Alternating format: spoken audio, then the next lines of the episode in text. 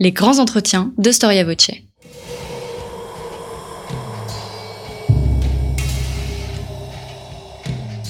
Une émission de la rédaction de Storia Voce.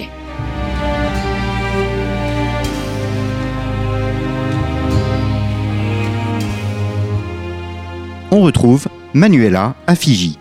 Bonjour chers auditeurs, merci beaucoup de votre fidélité et de votre soutien précieux à Storia Voce. C'est grâce à vous que notre radio peut proposer chaque semaine des émissions et qu'elle peut se développer. Rendez-vous pour cela, vous le savez, sur l'onglet « Soutenez Storia Voce » sur la page d'accueil de notre site. Alors bienvenue dans ce grand entretien, le premier d'une série de trois épisodes que j'ai voulu consacrer au Médicis. Alors nous nous concentrons aujourd'hui sur la figure de Laurent, dit le Magnifique, figure centrale, incontournable de ce Quattrocento italien et sur lequel tout ou presque a déjà été dit. Alors aujourd'hui, c'est un regard, une perspective italienne que je vous propose et je suis donc ravie d'accueillir Marcello Simonetta. Bonjour. Bonjour. Merci beaucoup d'avoir accepté mon invitation. Vous êtes historien de la Renaissance, vous êtes italien, spécialiste de Machiavel et des Médicis, auquel vous avez consacré une trilogie, parue aussi en français aux éditions Albin Michel. Alors Marcello Simonetta, s'agissant tout d'abord des Médicis, est-ce qu'il faut parler, selon vous, euh, d'une famille, d'un clan, d'une dynastie ? Certainement d'une famille, euh, surtout, oui, d'une, d'une clan... Euh, pas nécessairement mafieux, mais euh, décidément très très solide et et, et après euh, la dynastie arrive plus tard, donc euh, on n'est pas encore là. Alors c'est Giovanni de Bicci qui fonde la banque Médicis en treize cent quatre-vingt-dix-sept, mais c'est Cosme, son fils, qui va véritablement euh, propulser sa famille au sommet du pouvoir florentin. Euh, comment va-t-il s'y prendre ? Bon, Cosimo, il euh, il est un banquier. Euh, comme son père, euh, il utilise l'argent comme un outil de, de pouvoir.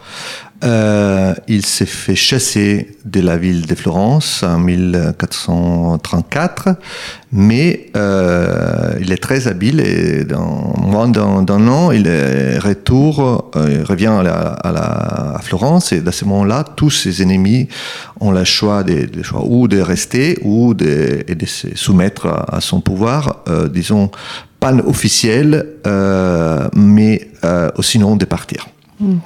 Alors, est-ce qu'il s'agit d'un, d'une sorte de pacte que Cosme conclut avec les autres familles, puisque Florence, à l'époque, il y a d'autres familles qui, euh, qui ont du pouvoir, qui, qui noyautent les institutions de l'État.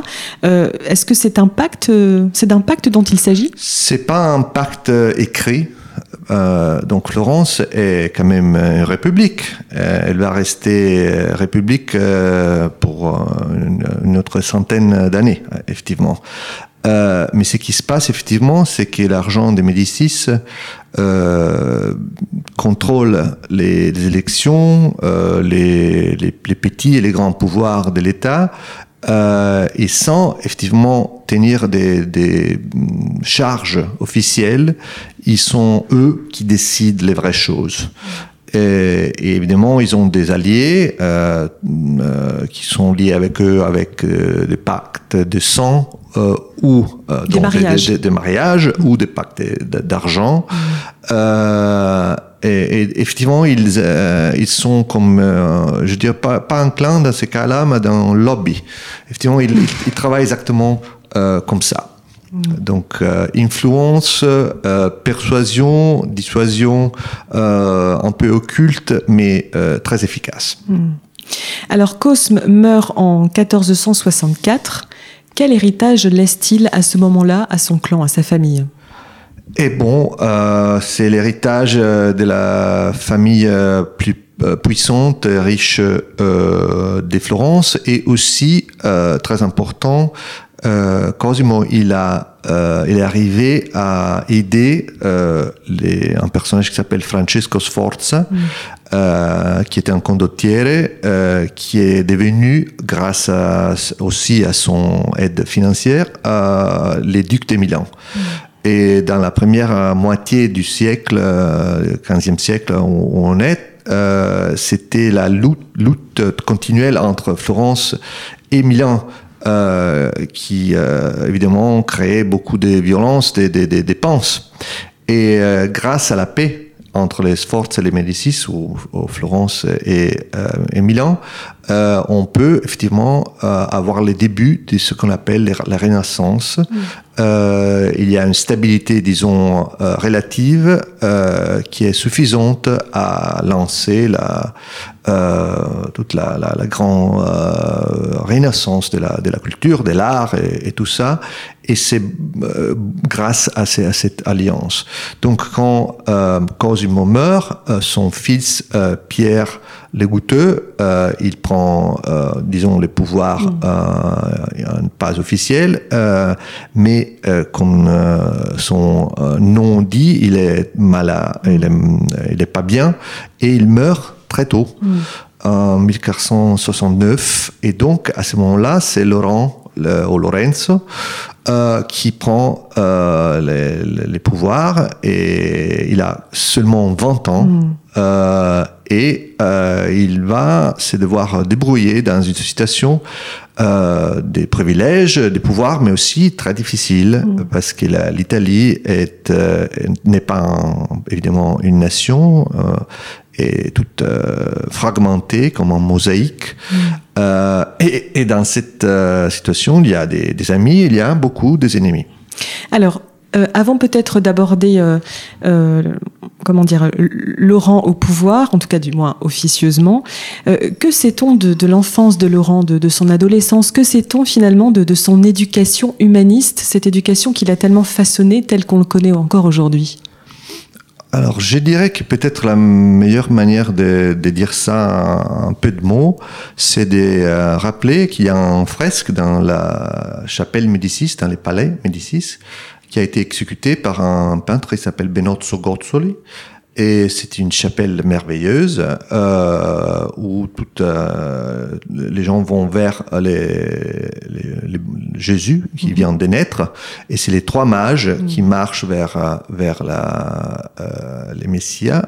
Mais euh, dans un côté de cette chapelle, il y a des portraits de toute la famille, de Cosimo, de Piero, et des, aussi des gens qui sont des amis de Médicis. Et dans un coin, euh, il y a trois personnages qu'on peut reconnaître très bien. Euh, il y a le jeune Lorenzo qui a dix ans, euh, son frère Julien euh, qui est un peu plus jeune, et leur maître qui s'appelle Gentile Becchi, un personnage très intéressant, un euh, poète euh, latin euh, qui est leur tuteur. Mmh. Euh, c'est un homme brillant que, que Cosimo a choisi pour être euh, leur éducateur euh, personnel privé, et c'est aussi celui qui a écrit euh, euh, les, euh, les épigraphes pour deux euh, des statues qui sont les statues plus euh, symboliques du pouvoir des Médicis. Un, c'est les David de Donatello, qui s'est trouvé à cette époque dans, euh, à l'entrée du palais. Euh, sur une colonne, maintenant il se trouve euh, dans les Bargello. Et la deuxième statue est la statue de Judith, euh, qui est aussi par Donatello, qui s'est trouvée dans les jardins euh, de, de l'autre côté du, du palais. Et, et donc l'effet que c'est, ce monsieur, Gentile de Becchi, dont on parlera encore une fois aujourd'hui, euh, soit le, le maître euh, de ces deux jeunes hommes, euh, nous dit qu'ils ont appris pas seulement à parler, à écrire en latin, mais aussi à vraiment penser, disons, en latin. Euh, et euh, Lorenzo va être auteur de, de plusieurs euh, poèmes et aussi petites œuvres, disons, philosophiques. Et certainement, l'influence des, des Gentile est, est très forte sur lui. Euh, il y a d'autres personnages dans ces côtés-là. On, c'est pas le moment peut-être de, de tous les mettre dans, dans l'histoire, euh, mais on peut dire qu'à à l'âge de vingt ans, donc disons après ces, ces fresques, Laurent est devenu un, un homme euh, accompli, accompli, euh, mais évidemment aussi très très jeune encore, et un peu arrogant. Mmh. Euh, et ça, euh, on va le voir, euh, ça va être un petit problème pour lui. Mmh. Euh, pétri de culture, finalement, c'est un produit de son temps. C'est un pur humaniste. Euh, pur, je dirais pas. euh, mmh. Il a bien, euh, il comprend très bien euh, qu'il, euh, que son rôle, c'est un rôle politique, mais il utilise la culture comme un autre utile pour, pour se rendre, disons, plus, pas nécessairement plus aimé, mais euh, euh, plus euh, connu. Euh, et, euh, et il comprend très bien qu'il s'agit quand même d'une culture d'élite. Mmh. C'est pas vraiment une culture populaire. Mmh. Même s'il écrit des poèmes très drôles, euh, des, des sortes de satires, euh, Euh, et en même temps, il écrit des, des, des poèmes d'amour. Euh, c'est dans la tradition du grand poète Pétrarque. Euh, donc, il joue un peu avec tous ces genres littéraires. Euh, il est évidemment très brillant. Mmh. Euh, il les sait. Euh, il ne les cache pas. Et, et en même temps, il doit jouer l'autre jeu qui est le jeu de la politique. Alors, justement, euh, à la mort de son père, donc Pierre le Goutteux, il n'a seulement que vingt ans. Euh, Lorenzo, et il devient le premier citoyen de Florence. Que sait-on de son rapport au pouvoir ? euh, Que sait-on de son rapport à la chose publique ? De quoi est-il le garant en tant que premier citoyen de Florence ? Eh bien, euh, c'est, c'est une, euh, la chose publique, la Repubblica, et effectivement, c'est une chose qu'il con, considère un, un sort de jouet pour lui. Euh, et... Euh, Et donc, euh, il utilise tous les leviers du, du pouvoir qui sont à, à, à, son, euh, à sa disposition. Mais évidemment, il y a des familles autour de lui euh, aussi puissantes et riches que les Médicis qui commencent un peu à pousser et à s'énerver euh, pour la, disons, la priorité de ces jeunes hommes euh, qui n'est fait pas très grand effort pour euh, cacher son désir de, de dominer, de, de maîtriser euh, tous les autres. Donc déjà à cet âge-là. Oui, oui, sur, surtout à cet âge-là. Et son frère, Julien, qui est un peu moins, disons, arrogant et euh, il est plus prudent, plus prudent et apparemment, euh, il arrive à lui dire que c'est pas une bonne idée d'être tellement Euh, disons agressif sur des des aspects de l'administration mmh. euh, et on va voir qu'il y aura des gens qui effectivement sont d'accord avec Julien. Alors Cosme avait noyauté les institutions républicaines mais les apparences étaient sauves encore. Donc ce que vous êtes en train de nous dire c'est que Laurent ne va pas du tout s'inscrire dans cette voie. C'est pas tellement euh, comme ça aussi là, il a pas vraiment le temps d'échanger, pas encore. Mmh. Euh, la forme de la République, mais la substance, c'est qu'effectivement, il gère les affaires directement. Il faut aussi dire que du point de vue euh, de la de la banque Médicis, euh, il n'est pas euh, aussi prudent et euh, attentif aux euh, aux choses que que c'est euh, que son son grand-père surtout. Mmh. Euh, Laurent est-il aimé des Florentins ? euh, Qu'est-ce qu'il a fait concrètement pour le peuple ? Bon, quand il, est, quand il est jeune, euh, il n'a pas vraiment fait grand-chose pour le peuple. Euh, il y a des tournements euh, où il, il gagne des, des, disons, des médailles, comme on dirait aujourd'hui, euh, aussi son frère. Euh, donc, ils font euh, disons, des, des performances publiques Euh, pour montrer leur euh, bravure euh, et courage, tout ça, mais c'est dans un côté un peu des, des cours, euh, pas, plus, pas vraiment des, des, des peuples et des, des, des, des républiques, effectivement. Euh, dans l'année mille quatre cent soixante et onze, par exemple, les jeunes ducs euh, de Milan, les fils de Francesco dont on a parlé avant, Euh, qui s'appelle Galeazzo Maria Sforza, visite Florence, et il y a une euh, véritable compétition euh, d'élégance, de richesse, euh, de, de, pour montrer euh, effectivement une sorte de supériorité des Florentins ou des Milanais. Euh, et ça, évidemment, il y a aussi des, des compétitions dans l'art, il y a des portraits, tout ça, mais c'est surtout une, une compétition vraiment des... Euh, on dirait aujourd'hui des modes. Mmh.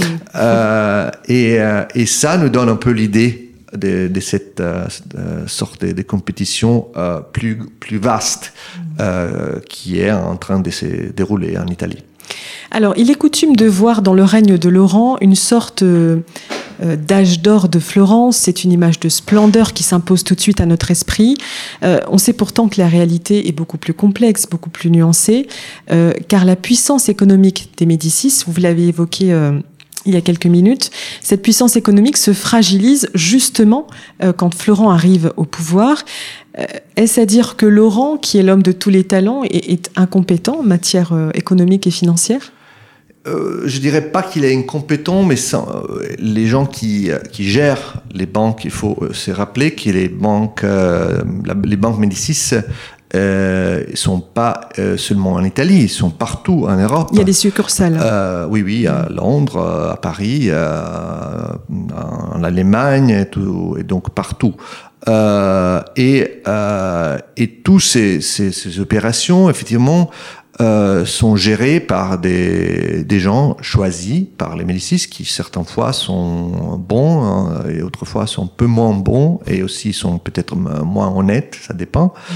Euh, mais je dirais que la chose plus importante, euh, c'est les rapports avec Rome. Euh, les, les Médicis sont, euh, jusqu'à un certain moment, les banquiers du pape.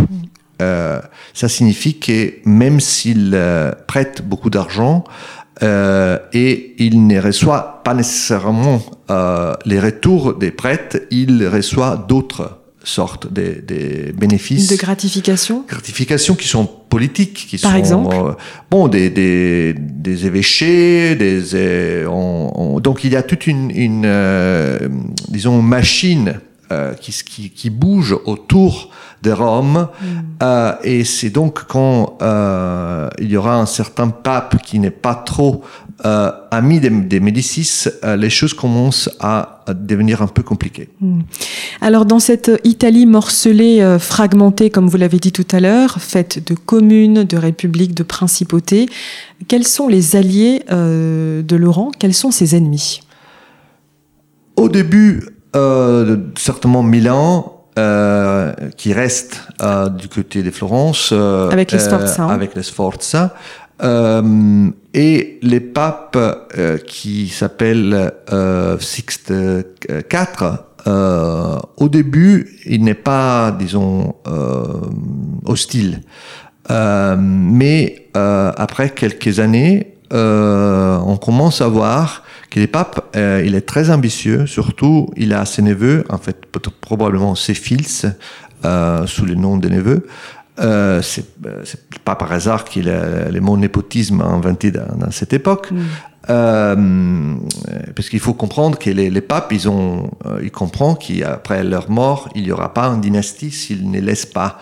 Euh, des, des États, des duchés, euh, des territoires euh, sous le contrôle de leurs euh, descendants. Et donc, il y a un de, euh, de ses neveux euh, qui est très ambitieux, euh, qui s'appelle Pietro Riario, euh, qui au début, il a même euh, presque la, l'ambition de devenir euh, roi d'Italie. Euh, mais il s'est fait probablement empoisonné à un certain moment, euh, et donc il, il est plus sur la scène. Les frères de ce Pietro, qui s'appelle Girolamo Riario, par contre, il est un homme très ambitieux, euh, très violent et, et aussi très euh, dissimulateur. Euh, c'est quelqu'un qui, Lorenzo, il, euh, il a un bon nez, il a un grand nez, mais il, il comprend les gens euh, vite et il, il se méfie beaucoup de lui. Et il a raison de le faire parce que c'est, c'est lui euh, qui commence un peu à organiser, disons, la, une sorte de révolution qui va se passer euh, à Rome, surtout du côté de la banque euh, papale. Euh, alors, j'aimerais qu'on parle maintenant d'un événement charnière de la vie euh, de Laurent de Médicis et donc de Florence. Euh, c'est la conjuration des Pazzi. Alors, tout d'abord, peut-être un mot sur ces Pazzi. Qui sont-ils ? Alors, les Pazzi sont une famille euh, des banquiers, comme les Médicis. Ils ont aussi beaucoup de euh, succursales euh, partout en Europe. Euh, ils sont euh, des, des mérités d'être, euh, pas nécessairement comme les Médicis, mais euh, de gagner certains privilèges. Et euh, il y a un certain moment où il y a une... une très grande question d'héritage sur la dot d'une, d'une femme euh, qui, qui veut épouser un Pazzi. Et Lorenzo euh, fait changer la, la loi sur l'héritage et euh, effectivement il euh, nie au Pazzi la possibilité d'accéder ces dots très très euh, conspicues, très grandes euh, de la part des, des Pazzi. Ça c'est une des raisons euh, de leur euh, disons rancœur. hostilité, mmh. rancœur. Euh, et donc euh, vite euh, on voit que les Pazzi ils se rapprochent euh, au pape qui aussi commence à se méfier de Laurent euh, qui n'aime pas certains euh, disons invasions des territoires, pas encore en Toscane mais en Ombrie, dans des petites villes où il y a des gens euh, qui sont un peu euh, turbulents. Et, et Lorenzo, secrètement, mais, mais on le découvre, il les aide contre les papes. Donc, dans cette situation, disons, déjà un peu compromise, euh, les papes, en mille quatre cent soixante-quinze, décident euh, soudainement d'enlever euh, euh, les, les, les charges des banquiers des papes au Médicis et ils les donnent au Pazzi. Ouais. Dans ce moment-là, euh, évidemment, il y a une guerre euh, plutôt ouverte euh, sur les plans financiers et sur les plans politiques, et euh, il faut être euh, vraiment faire gaffe à mmh. ce point-là. Alors, ce que vous êtes en train de nous dire, c'est dans, que dans cette conjuration qu'on appelle des Pazzi, euh, il y a un autre personnage qui a un rôle encore plus important, c'est le pape lui-même, Sixte quatre. Est-ce qu'il veut tuer Laurent ? euh, Quel est son objectif finalement ? Avec cette congélation. Alors, euh, ça, c'est vraiment une, euh, disons, la, la question un peu compliquée de l'histoire. Parce que les papes, il est très malin. Euh, et il, euh, il va pas dire aux gens de tuer, euh, personne. Il peut pas. Oui. Mais, il peut dire autre chose. Il peut dire, par exemple, qu'il faut, il faudrait changer, euh, les gouvernements de Florence. Oui.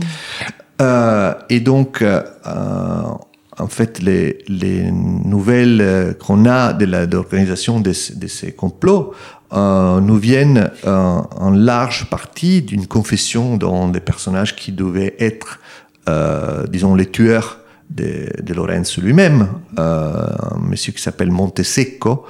Et, euh, et celui-là, il nous donne euh, tous les, les échanges, les dialogues entre les papes, ses neveux et d'autres gens qui participent à, cette, à ces complots. Et il y a un moment clé dans ces dialogues où, effectivement, euh, les neveux, il dit alors, donc il faut tuer les Médicis, non ? Et les papes, euh, ils lui répondent, mais tu es vraiment un, une grosse, grosse, gros bête. Tu peux pas dire ces choses-là. Moi, j'ai pas dit qu'il faut tuer des gens. J'ai simplement dit que Florence est une ville très riche, très belle, euh, où peut-être les gouvernements dev- devraient être un peu différents. Mmh. Donc, c'est ça, un peu, le, les langages qu'il utilise. Très subtil, en tout cas. C'est plutôt subtil, et naturellement, euh, si vous voulez, on peut en rentrer dans des détails plus, plus particuliers, là, parce que ma, ma, ma, mes découvertes m'ont porté à, à, à, effectivement, comprendre que les papes étaient, effectivement, les moteurs de ces complots, même si on les dit pas vraiment, on dit que c'est toujours les neveux, mmh. euh, mais c'est lui les, les vrais directeurs euh, de la régie, euh, et avec lui, il y a d'autres personnages qui sont euh, très dangereux du point de vue militaire. Alors justement, un autre personnage central que vous mettez en valeur dans votre premier livre sur les Médicis, c'est le duc d'Urbino. Euh, Urbino, c'est dans les Marches, c'est ça ? euh, Et c'est Federico de Montefeltro. Alors, très brièvement, qui est-il ce personnage ? Alors, euh, il s'agit d'un personnage qui est aussi un condottiere. Un, c'est un mercenaire, un condottiere. Mercenaire euh, qui a, qui c'est un peu, c'est un peu self-made man, et mmh. c'est un peu créé par lui-même. Euh, il a obtenu du pape même les titres des ducs euh, d'Urbino. Euh, et donc mon livre effectivement s'appelle l'énigme Montefeltro euh, parce que j'ai découvert euh, son rôle direct dans, dans la conspiration. Donc, euh, Federico est, est un homme aussi plutôt bien euh, éduqué, il a cultivé, il a, il a la plus grande et riche bibliothèque des manuscrits enluminés de, de l'époque.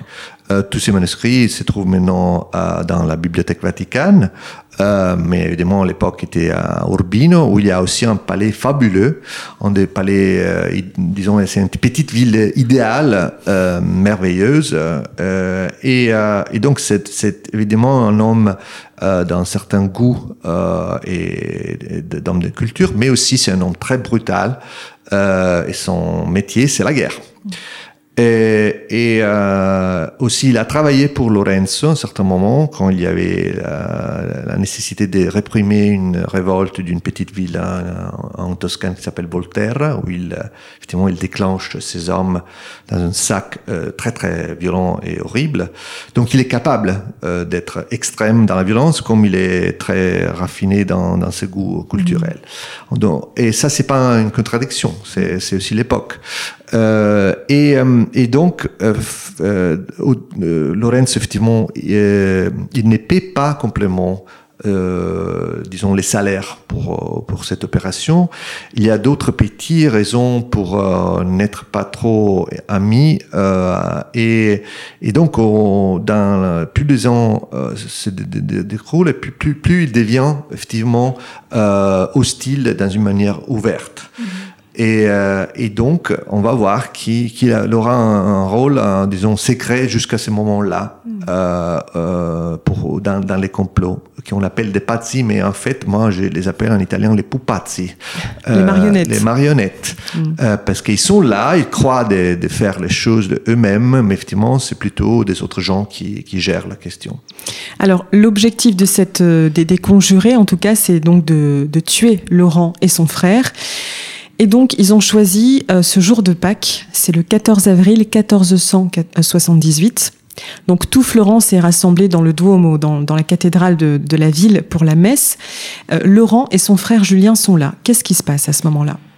Bon, au moment où les, les prêtres soulèvent euh, euh, les pains, euh, l'hostie, euh, l'hostie euh, il, euh, il y a deux... Euh, donc les deux frères sont assis dans deux côtés du, de, de l'église, mmh. et donc il y a deux groupes de, d'assassins mmh. qui, qui s'approchent euh, aux frères. Et le pauvre Julien, euh, il est blessé une vingtaine de fois, et évidemment euh, il est mort euh, presque immédiatement. Euh, Laurent, par contre, ou parce qu'il a plus de, d'attention ou de, de chance, il s'est fait simple, seulement blesser légèrement euh, et, euh, et, euh, et, et beaucoup de ses amis, ils se jettent littéralement euh, entre, les, lui et les assassins. entre lui et les assassins. Il y a quelqu'un qui s'est fait tuer avec, dans cette situation. Donc évidemment, si, même s'il n'était pas trop aimé par le peuple, évidemment, il y avait des amis qui l'aimaient à, au point de se faire tuer mmh. euh, pour lui. Et donc, il, euh, il arrive euh, plus ou moins à se cacher euh, dans la, la sacristie de la, de la, du Duomo, et de, derrière une porte très, très lourde. Euh, une fois que la porte est fermée, les assassins, ils comprennent qu'ils, qu'ils peuvent pas les tuer. Mmh. Euh, donc, la moitié de la, de la mission est, euh, effectivement, euh, n'est, n'est pas accomplie. Il y a une autre partie de la mission qui est la, l'occupation du, du palais, de Palazzo Vecchio, mm-hmm. du, euh, du le palais, siège de la, de la seigneurie, du gouvernement. Et là aussi, euh, ça, la chose échoue pour, parce qu'ils ils font des, des erreurs. Euh, et donc, effectivement, toute cette opération, euh, qui est décrite un peu plus en détail dans mon livre, c'est une opération très sanguinaire. Il y a beaucoup de violence. Euh, Euh, mais enfin, tout ça euh, ne marche pas. Échoue. Un échec. Échoue. Et donc, euh, la troisième partie de l'opération qui était préparée et dont personne n'avait euh, aucune euh, information jusqu'ici, c'était que la, la moitié de, les, de l'armée de, de Montefeltro était préparée juste euh, euh, dehors de la, de la ville, euh, prête à intervenir pour, disons, rétablir l'ordre mmh. après la, la tuerie des Médicis qui mmh. n'arrive pas. Mmh. Et aussi, euh, grâce à ces, euh, à ces désastres, euh, il, il comprend qu'ils ne peuvent pas rentrer parce que ça va être euh, la, une sorte de guerre civile. Mmh. Aussi, il y a beaucoup de gens qui réagissent euh, spontanément euh, quand il voit que ces gens, ils, ils n'ont pas seulement essayé de, de tuer les Médicis, et ils ont réussi à moitié, mmh. mais ils ont attaqué leur gouvernement. Mmh. Et là, évidemment, il réagit euh, contre cette injustice. Mmh. Euh, et donc, euh, euh, toute l'opération euh, est, euh, est finie, plus ou moins, dans ces moments-là. Donc, les Florentins font corps pour défendre leur, euh, leur gouvernement et donc, euh, par ricochet, les Médicis. Euh, la répression qui suit est terrible. Euh, comment est-ce qu'on réagit à Rome ? Comment est-ce que le pape réagit lorsqu'il entend, lorsqu'il comprend que son plan n'a pas fonctionné ? Bon, il est pas, il est pas très content. Euh, il faut dire que la messe euh, qui est en train d'être célébrée euh, au milieu de ces de ces tueries euh, était célébrée par un de ses neveux qui était un très jeune cardinal euh, qui évidemment euh, reste otage des Médicis. Donc ça, c'est déjà quelqu'un qui, quelque chose qu'il n'aime pas. La deuxième chose qu'il n'aime pas du tout, c'est que les Florentins, ils ont euh, pendu Euh, des, euh, les, les fenêtres de, du Palazzo Vecchio, euh, beaucoup de, de, de conjurés qu'ils ont mm-hmm. attrapés entre eux. Il y a évidemment des gens de la famille Pazzi, mais il y a aussi un personnage dont on n'a parlé pas, mais qui euh, est d'une famille euh, qui s'appelle Salviati, euh, aussi très riche et, et, et puissante. Et ce monsieur-là était euh, archevêque de Pise. Donc, euh, il avait évidemment une, une charge euh, ecclésiastique très très haute, euh, et les Florentins, dans la, dans la furie euh, la, de, de, de, du moment, ils n'ont pas euh, pensé qu'ils allaient euh, prendre un, un, un prélat d'une certaine importance. Et donc, c'est grâce à ça que les papes peuvent dire euh, que les Florentins, ils, ils ont fait des choses, disons, hérétiques. Euh, et donc, il envoie une sorte, euh, c'est qu'on appelle une, un, un interdit, euh, c'est une sorte d'excommunication mm-hmm. de la ville, euh, qui est adressée en, spécifiquement à Laurent. Mm-hmm. Donc, Laurent devient ce qu'on appelle filius iniquitatis, hein, les fils de la m- méchanceté. Mm-hmm. Euh, même si, évidemment, il était le sujet, euh, l'objet d'un, d'une, d'une, d'une attaque. Euh, mais la, la réaction elle-même euh, permet au pape de dire euh, qu'il s'est mis de, du côté euh, de la déraison. De, et donc voilà, qu'il se déclenche une guerre euh, des mots qui va euh, bientôt devenir une guerre euh, véritable. Alors, euh, la guerre véritable, euh, quelles sont les forces en présence, très brièvement, et, et surtout quel est l'équilibre de ces forces ?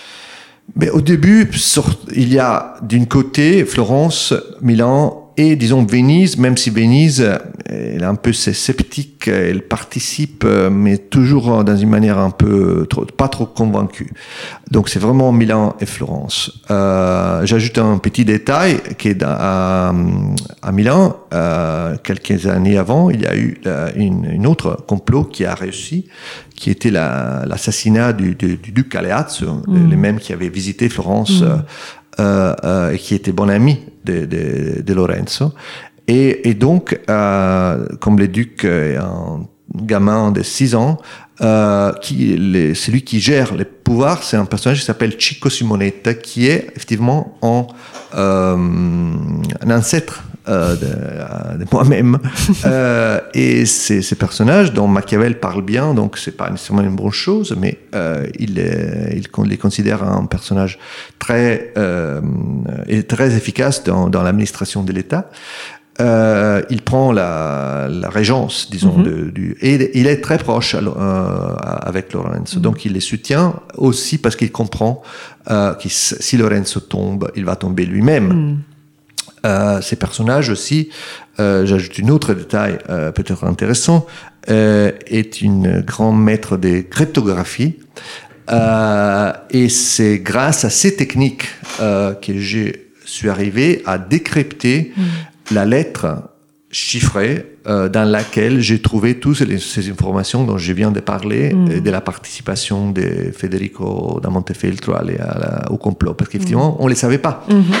Euh, et la raison pour laquelle on ne les savait pas, c'est aussi parce que Lorenzo lui-même, euh, il a caché ce qu'il savait. Il le savait très bien. Et pourquoi euh, il l'a caché ? Il l'a caché parce qu'il savait qu'il s'agissait d'une mercenaire. Mmh. Et donc, euh, le duc, qui était effectivement, euh, pouvait être létal. Et s'il avait géré lui-même la conjuration, je vous assure, euh, Lorenzo n'aurait pas survécu. Mmh. Euh, et donc, il était en fait, en fait un peu gêné par la, l'incompétence, disons, des Pazzi et des autres mmh. gens qui avaient géré la chose dans, euh, dans la ville. Mmh. Euh, et donc, euh, Lorenzo, il fait un, un pari. Il, il comprend que s'il va déclarer ouvertement qu'il, qu'il, savent, qu'il sait que euh, Federico, il était euh, son ennemi juré, euh, il ne pourra jamais le récupérer. Par mmh. contre, Euh, avec les temps, peut-être les choses vont changer parce que les mercenaires, comme vous savez, euh, ils vont où l'argent euh, les appelle. Les appelle. Alors, donc d'un côté, Florence, Milan, une Venise pas très convaincue, et de l'autre côté... De l'autre côté, on a évidemment les papes euh, et euh, surtout les rois de Naples. Mmh. Euh, qui a été, disons, euh, convaincu par les papes et par des autres gens que, que c'est une bonne idée de se libérer euh, de Laurent. Mmh. Donc la guerre, euh, on, on va le dire très, très rapidement, euh, dure presque trois ans. Euh, chaque année qui passe, Florence se trouve dans une situation plus en plus euh, dangereuse euh, et fragile. Et on arrive au moment où Laurent doit décider quoi faire, parce qu'il comprend qu'il va, il va perdre la guerre, mmh. il va être écrasé. Mmh.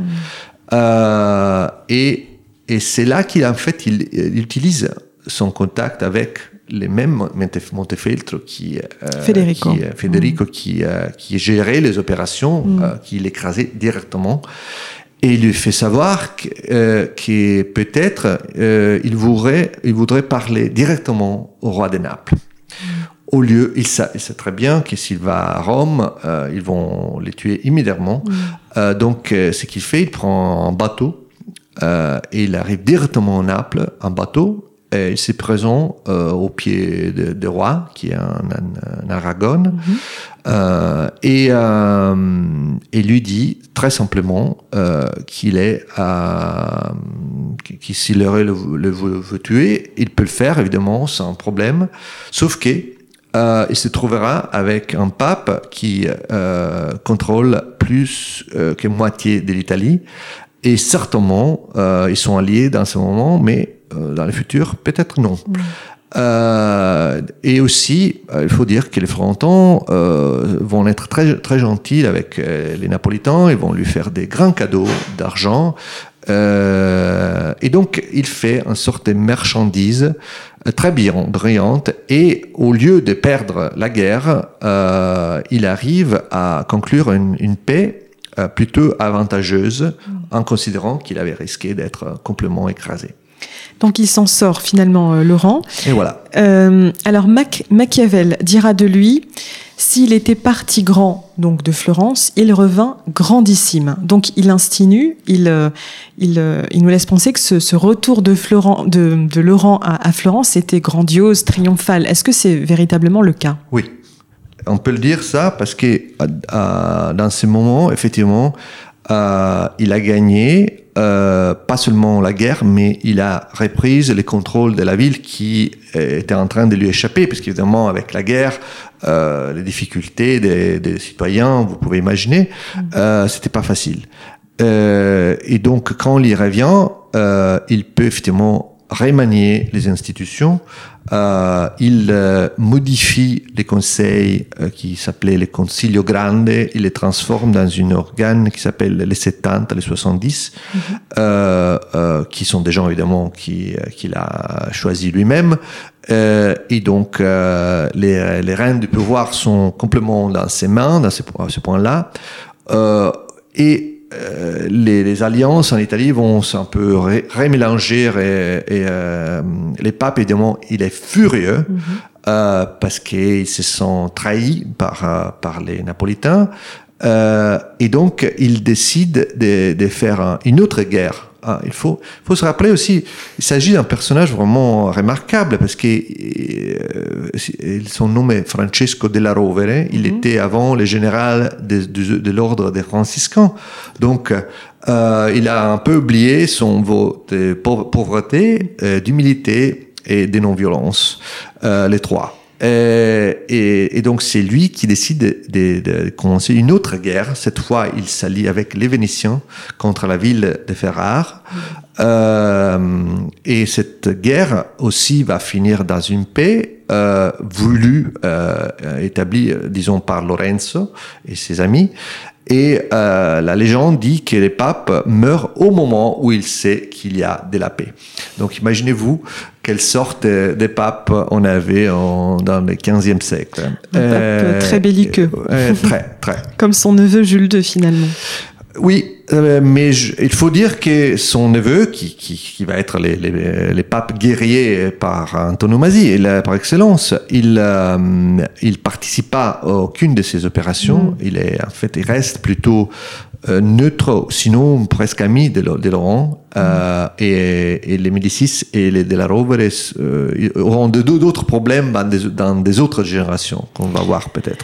Alors, quand vous dites que Laurent euh, remanie les institutions, est-ce que est-ce la fin de la République? Est-ce le début d'une tyrannie? Comment qualifier ce remaniement? Il y a des, il y a des Florentins qui, euh, qui disent presque ça, effectivement, mmh. qu'il s'agit, euh, mais non, euh, même si avant c'était évidemment une République, euh, disons, sous, sous tutelle, mais mmh. non, c'est une véritable tyrannie, et il y a des gens qui le disent euh, euh, ouvertement, euh, mais il y a très peu à faire, parce que euh, Laurent, il a pas seulement Euh, le contrôle de la ville, mais dans ce moment-là, il a aussi les, des bonnes et fortes alliances euh, dehors.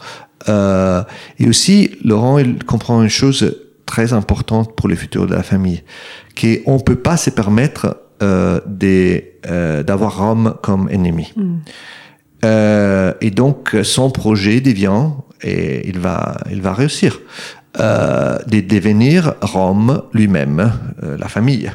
Euh, et donc, euh, euh, il va envoyer son très jeune fils Jean, Giovanni, mm-hmm.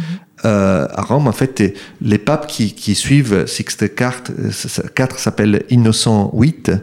Euh, et la première chose que Lorenzo, Lorenzo fait, il, il promit à, au fils de, de ces papes-là, comme vous voyez, les papes étaient très prolifiques euh, à l'époque, euh, euh, sa propre fille, euh, et avec une dot énorme pour mm-hmm. l'époque, donc c'est, c'est un grand cadeau au, au pape, en, en argent et aussi en sang. Mm-hmm. Et, et en faisant ça, euh, il obtient en échange Euh, d'avoir une nomination pour son fils à treize ans. treize ans. Donc, euh, c'est adolescent et il s'appelle une nomination in pectore. Donc, effectivement, elle n'est pas publique, mais elle est officielle dans, au sein de, la, de l'église. Donc, elle, elle va être publiée plus avant quand euh, le gamin a dix-sept ans. Et donc, euh, il sera cardinal. Mais, il, mais il, est, il est déjà cardinal, effectivement, à cet âge-là. Euh, et voilà ce qui se passe. Donc, euh, c'est un investissement très intelligent pour mmh. le futur. Alors, donc là, on est dans les années quatorze cent quatre-vingt-deux éventuellement. Après oui. la, voilà. Euh, Laurent euh, est un humaniste. On l'a dit, un homme de culture, un poète. C'est un arbitre des élégances. Euh, c'est un patron des arts. Est-ce qu'on peut dire que durant ce Quattrocento, euh, l'homme de pouvoir est nécessairement un homme de goût? Bon, dans, dans les cas de, de Laurent, et on peut dire aussi de Federico da Montefeltro et d'autres gens comme lui, oui, on peut le dire. Euh, c'est pas donné. Il faut aussi se rappeler que euh, pour ces gens, l'architecture, la peinture, la sculpture, la littérature sont des outils du pouvoir. Et ils sont considérés euh, des manières de manifester son propre euh, pouvoir et magnificence. Mmh. Et voilà euh, où l'idée du, du magnifique euh, peut euh, naître, effectivement, pour mmh. l'origine de, de cette idée. Alors, Laurent euh, est bien évidemment connu avant tout comme étant un grand mécène. Euh, très brièvement, comment ce mécénat s'exerce-t-il? Par des commandes directes à des artistes ou bien en conseillant à d'autres souverains de, d'embaucher les, ces artistes amis? Alors, à, à Florence, évidemment, il, euh, il fait beaucoup de choses. On va pas, pas faire la, la liste de tous les, les bâtiments où il a, il a intervenu. Euh, et c'est une, euh, un environnement, disons, compétitif là aussi, parce que toutes les familles de, de Florence ont leur ch- chapelle, plus ou, plus ou moins grande, dans les grandes églises. Euh, l'église où Laurent, Lorenzo, en, disons, euh, euh, inv- investisse, c'est en fait l'église de Saint-Laurent, Saint- qui, Saint- est à, ju, qui est juste à côté de, du palais de, euh, de, la, de Médicis, mmh. vraiment à deux pas. Euh, et c'est là que tous les ancêtres et aussi les futurs descendants euh, sont, euh, ont leur sépulture. Euh, et, et il y a aussi, euh, Laurent apparemment, il fait un dessin lui-même, avec de l'aide peut-être, de la façade de cette église qui reste euh, jusqu'à aujourd'hui inachevée. Euh, mais entre les projets, il y avait aussi les projets de, de Laurent, Lorenzo lui-même. Donc, il est vraiment un homme, on peut dire, un homme de la Renaissance dans le sens plus, plus ample possible. Mmh. Euh, euh, mais je crois qu'il faut, il faut pas se faire, disons, euh, rouler dans la farine de la magnificence. Euh, parce que c'est, c'est que des aspects d'un personnage très complet, euh, avec beaucoup de, de prismatiques, disons. Euh, mais do- donc c'est intéressant, c'est que vous avez demandé de, parce que euh, il est pas seulement euh, en contrôle des artistes qui qui travaillent à Florence et dans, dans la Toscane, mais il y a il y a un moment un moment où euh, il a la possibilité de, d'essayer de, de calmer un peu le pape, parce que le pape, euh, il faut rappeler qui est c'est lui qui a bâti la chapelle Sixtine. Bien sûr, Sixte quatre a bâti Sixte la chapelle Sixtine. Sixte quatre, les mêmes euh, euh, Francis qui n'est plus franciscain, euh, qui s'est fait bâtir la plus grande et magnifique chapelle de l'histoire euh, de l'Église euh, jusqu'à aujourd'hui. Euh, et alors, il euh, euh, il touche pas les plafonds. Il faut se rappeler que ça ça vient après. Euh, donc il n'y a pas Michel-Ange, mais par contre euh, sur les les murs, euh, euh, il y a deux euh, séries de fresques. Mmh. Euh, d'un côté, l'histoire euh, des, des, anci- des Anciens Testaments, donc mmh. des Moses, effectivement. Moïse, oui. Euh, Moïse. Et de l'autre côté, l'histoire de Jésus, mmh. qui sont euh, parallèles mmh. dans une, euh, disons, projet théologique très, très élaboré. Et, et donc, les, les peintres, ils sont appelés à faire ça. Il y a d'un côté Perugino, qui, quand on dit le nom, n'est pas toscan, il vient de Pérouse, mm-hmm. et de, donc de l'état de l'église. Mm-hmm. De l'autre côté, il y a trois peintres florentins, euh, Botticelli, Cosimo Rosselli, euh, euh, et Ghirlandaio. Et ces trois sont envoyés spécifiquement par Laurent, Euh, qui euh, qui connaît très bien la, la, les rancœurs de, de, du pape en, avec, envers lui, et il essaie un peu de les euh, quitter, de les, de les calmer. Euh, et là, se passe quelque chose de très intéressant que j'ai essayé de décrire dans les derniers chapitres de mon livre L'énigme Montefeltro, parce que là, ma théorie, c'est que euh, le pape veut humilier les Florentins, et dans euh, les tableaux les plus violents et les plus significatifs du point de vue théologique, c'est la rébellion euh, d'un personnage contre Moïse, mais, mais, mais Moïse euh, et son frère Aaron. Ils ont les mêmes profils exacts du pape. Donc, on, il n'y a pas des de, de doutes sur le fait qu'il y a une mise en scène ou mise en abîme du pape lui-même. Et dans la figure gens, de Moïse et d'Aaron. Et d'Aaron, qui sont, qui sont un les, profil, les gentils, on les voit, peu. Qui ont les mêmes profils exacts, mm-hmm. très particuliers du nez du pape. De l'autre côté, il y a la punition des rebelles contre euh, euh, les pouvoirs, disons, politiques et euh, religieux, qui est représenté par ces deux frères.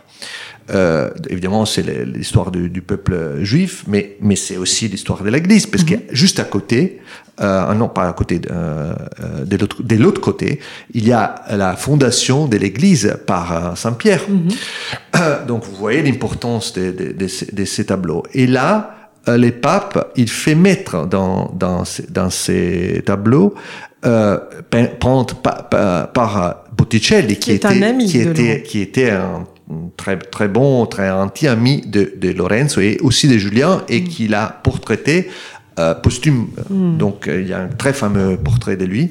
Donc vous comprenez qu'il y a une pression très forte. Il, Botticelli, il sait absolument très bien que c'est le pape qui a déclenché cet enfer mmh. contre euh, l'enfer mille neuf cent six et contre Florence. Mmh. Et donc, il lui demande des, des, des, des, des peindre des, des bateaux avec euh, euh, des, des signes florentins, qu'on ne voit pas, euh, euh, euh, disons, euh, au niveau euh, du pavement de, de, de, de, la, de la chapelle, mais on les voit très bien si on est juste là. Mmh. Donc, qu'est-ce qu'il va faire, euh, Botticelli? Il, il va accepter d'humilier les, les Florentins comme des rebelles punis, mmh. où il va trouver une manière euh, de renverser ces messages d'un, disons, une code secret. Euh, et c'est ça mon hypothèse que j'ai développée dans mon livre. Mmh. Et, mais je crois, je, suis, je, je peux me tromper naturellement dans mon interprétation, c'est une interprétation euh, iconologique, mais une chose sûre, c'est que le pape, il a jamais payé Botticelli pour ces trois fresques dans la chapelle. Euh, donc là, c'est une indication euh, qu'il y avait quelque chose qui ne marchait pas trop bien dans leur rapport. Donc pour résumer, ce que vous êtes en train de nous dire, c'est que euh, le pape emploie Botticelli, qui est envoyé par Laurent, pour euh, humilier Florence euh, sur cette fresque. Et en fait, Botticelli trouve le moyen de faire passer le message inverse et d'humilier oui. le pape. C'est ça mon, ma théorie que j'ai développée, mais c'est difficile de l'expliquer oui, à la radio. Il faut lire le livre, bien sûr. Donc en fait, pour résumer, c'est comme c'est une espèce de vengeance des Médicis par l'art. Voilà, c'est mmh. ça. Alors, Laurent meurt en quatorze cent quatre-vingt-douze. Alors, à son tour, que laisse-t-il en héritage à sa famille et à Florence ? Alors, son héritage, c'est d'un, d'un homme... Euh, en fait, il meurt très jeune, à quarante-trois ans, euh, d'un, d'un homme brillant euh, qui arrive à se débrouiller dans des situations très compliquées et dangereuses, Euh, qui euh, préfère la paix à la guerre, qui préfère l'art euh, à la violence, euh, mais quand même, si la violence est nécessaire, euh, on peut l'utiliser. Euh, et donc, effectivement, tous les gens qui étaient euh, impliqués dans la conjuration, s'ils, s'ils ne sont pas morts immédiatement euh, pendant la conjuration, d'une manière ou d'une autre, trouvent une, disons, mort pas naturelle. Mmh. Euh, et, et c'est lui qui, euh, c'est Lorenzo évidemment, qui, euh, qui a gagné cette épithète des, des, des magnifiques. Euh, on a déjà parlé de ce concept de magnificence. Euh, moi, je crois qu'il faut aussi se rappeler un détail très simple, que Lorenzo, il n'avait pas aucun titre nobiliaire. Euh, les duchés vont arriver beaucoup plus tard dans la famille, aussi les reines, on va voir. Mm-hmm. Euh, mais à ce moment-là, il s'agit encore des parvenus, des gens qui sont des banquiers, qui ont fait euh, une certaine carrière politique, mais aucun, euh, disons, euh, blason n'a pas été encore attribué à la famille. Donc, le titre des magnifiques qu'on utilisait, c'est un titre euh, parfaitement neutre. Euh, qui, qui euh, n'implique euh, dans aucune manière qui, qui sont des nobles. Mmh. Euh, donc, c'est pas une manière... Euh, vous comprenez, il y a juste un petit peu d'ironie de ma, de ma part. euh, c'est un personnage euh, d'une euh, intelligence, d'une habileté extrême, euh, mais il n'est pas per- parfait. Il a, il a évidemment commis des erreurs, de, du, du, du bris, d'arrogance en, dans sa jeunesse. Il a compris sa leçon, il, a, il s'est rattrapé euh, très brillamment. Il pouvait aussi finir très mal. Euh, et après, il laisse un héritage, euh, pas trop d'argent, parce qu'il a beaucoup dépensé, et on va découvrir, après sa mort, euh, qu'il a aussi dépensé de l'argent public, sans le dire. Euh, et aussi, il a, il a volé de l'argent des, des, d'autres branches de la famille qui, qui sont pas très heureuses de ça. Euh, et, mais surtout, Euh, il fait un investissement sur le futur de la famille euh, en laissant les pouvoirs politiques à son euh, aîné, qui s'appelle Piero, qui malheureusement n'a, n'a, ne veut pas être à, à l'auteur de son père. Euh, et, mais son deuxième fils, Jean, euh, aura une carrière incroyable euh, parce qu'il va devenir le premier pape florentin de l'histoire mmh. et évidemment le premier pape Médicis aussi. Donc ça, c'est euh, aussi la raison pour laquelle euh, il y aura une sorte de mythe de Laurent qui va être créé pas nécessairement par, par ses contemporains, mais certainement par ses descendants. Merci beaucoup Marcello Simonetta. Je rappelle que vous êtes historien de la Renaissance, spécialiste des Médicis. Alors la trilogie que vous leur avez consacrée est parue en français aux éditions Albin Michel. Je signale juste pour nos auditeurs, le premier tome s'intitule « L'énigme de Montefeltro », le deuxième « Des renards et des lions ». Et le troisième, Catherine de Médicis. Et donc pour nous, le deuxième épisode de notre série sera consacré aux relations entre les Médicis et le pouvoir pontifical. En tout cas, merci beaucoup à toutes et à tous.